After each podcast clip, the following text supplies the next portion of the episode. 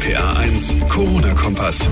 Hallo und herzlich willkommen am 16. April zu unserer Podcast-Folge Nummer 23. Ich bin John Segert. Schön, dass ihr auch heute wieder dabei seid. Am Tag nach der Verlängerung der Corona-Maßnahmen. Einige blicken ja seit gestern hoffnungsvoll in die Zukunft, können mittelfristig ihre Betriebe wieder öffnen. Andere, zum Beispiel Gastronomen oder Veranstalter, schauen in die Röhre.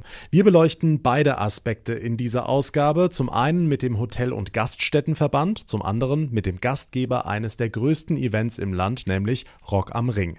Außerdem habe ich einen jungen Mann im Interview, der eigentlich in ziemlich genau zwei Wochen hätte Abi schreiben sollen, sowie viele andere Schülerinnen und Schüler der G8-Gymnasien. Sein Jahrgang hat für das Abi in Corona-Zeiten jetzt einen Lösungsvorschlag ans rheinland-pfälzische Bildungsministerium geschickt. Wie der aussieht, das erzählt er mir selbst. Jetzt beginnen wir aber erstmal wie immer mit den aktuellen Zahlen und Entwicklungen.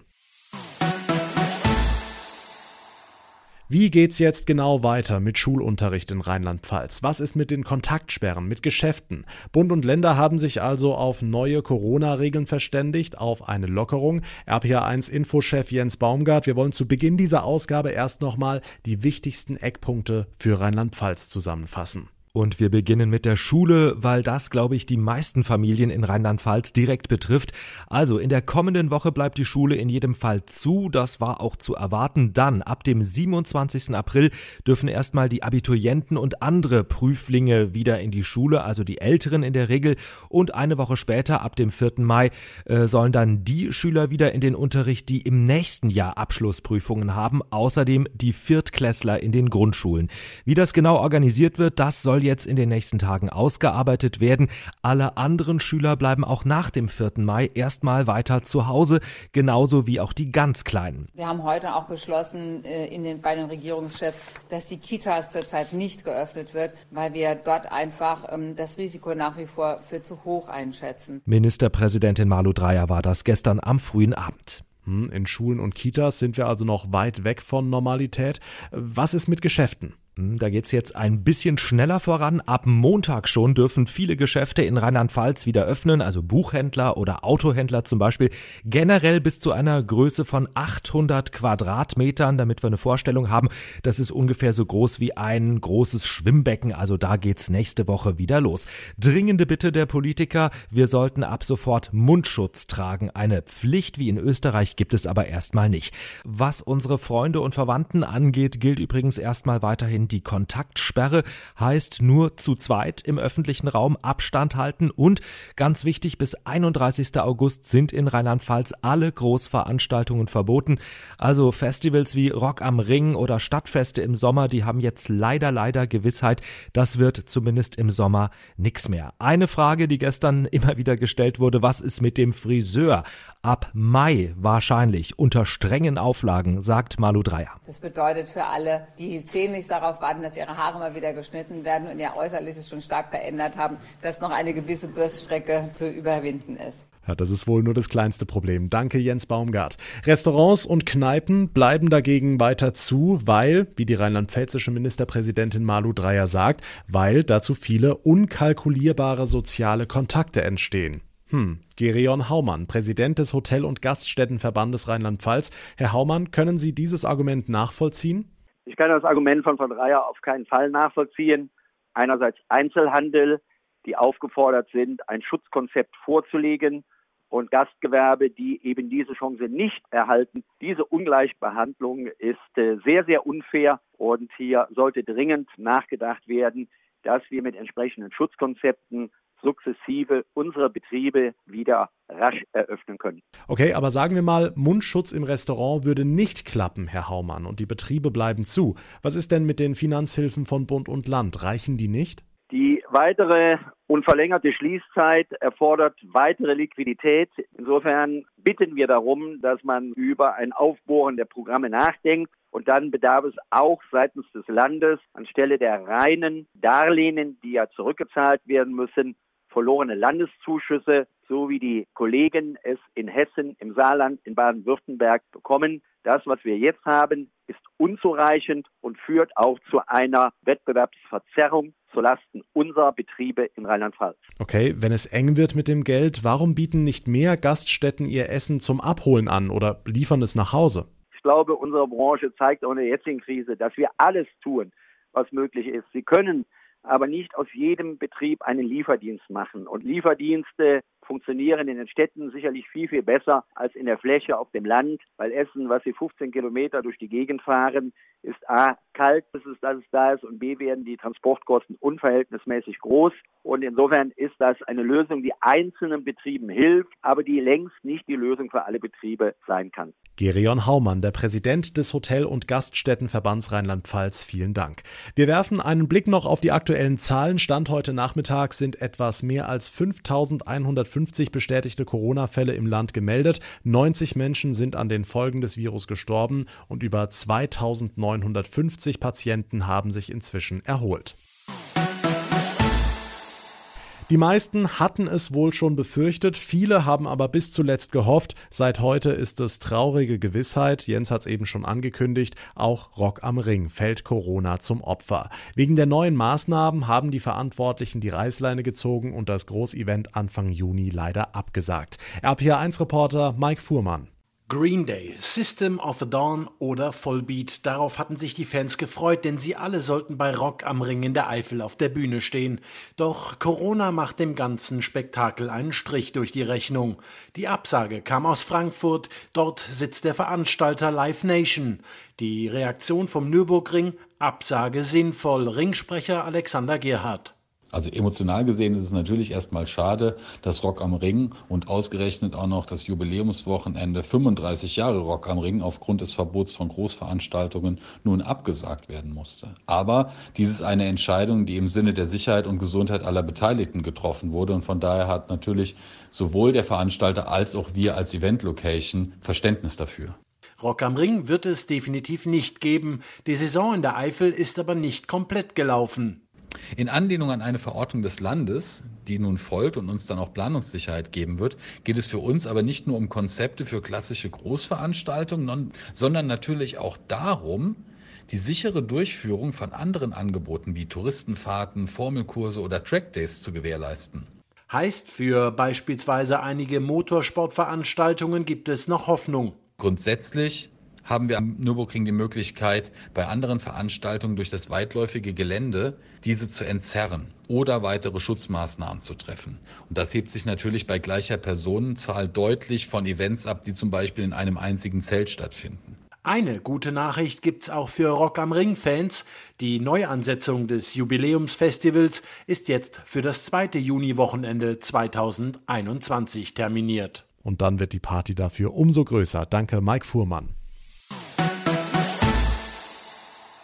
In der Corona-Krise sind an vielen Stellen gute Ideen und hervorragendes Know-how gefragt. Genau deshalb war Ministerpräsidentin Malu Dreyer heute zu Besuch beim Nähmaschinenhersteller Pfaff in Kaiserslautern. Das Traditionsunternehmen will im kommenden Monat mit der industriellen Fertigung von medizinischen Gesichtsmasken beginnen und die sollen sogar wiederverwertbar sein. RPA1-Reporter Michel Hasslinger, das soll ja, wie es immer so schön heißt, eine Win-Win-Situation werden. So wie es aussieht, wird es das auch. Malu Dreyer sagte heute den Pfaff-Managern zu, dass das Wirtschaftsministerium und die Förderbank ISB prüfen, ob es für die Fertigungsstraßen Finanzhilfen vom Land gibt. Ich bin ganz begeistert von der Idee, dass in Deutschland, in Kaiserslautern, Masken entwickelt werden, die wirklich nachhaltig sind. Also nicht die Maske wegwerfen, sondern auch waschen können und mehrfach waschen können und trotzdem den gleichen Schutz wie vorher noch zu haben. Ich würde mich sehr freuen, wenn dieses Projekt wirklich Fahrt aufnehmen könnte. Und was wir tun können zum Unterstützen, tun wir selbstverständlich.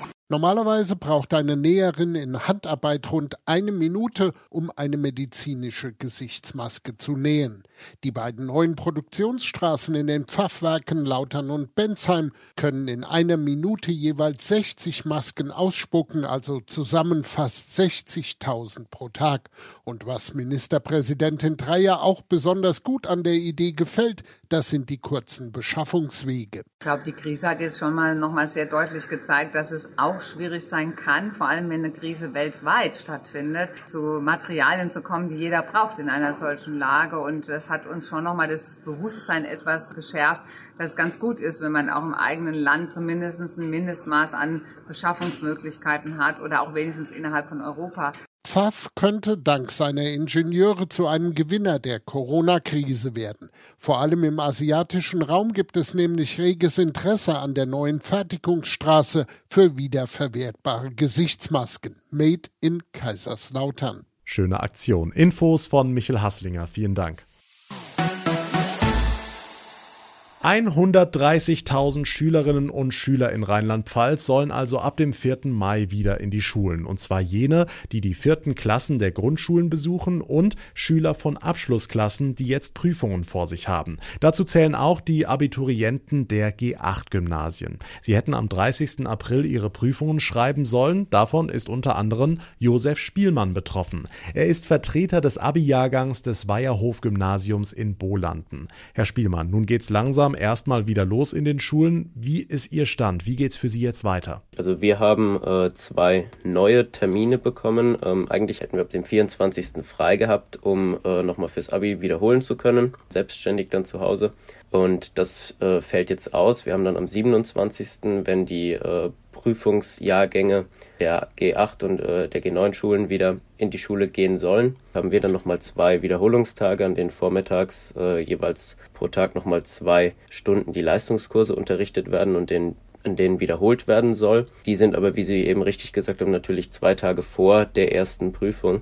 Deswegen sehen wir nicht ganz, wie diese zwei Tage irgendwie ja, über einen Monat regulären Unterricht und eben diese Wiederholungsphase, die wir eigentlich in dem Corona-Zeitraum gehabt hätten, wie das das ersetzen soll.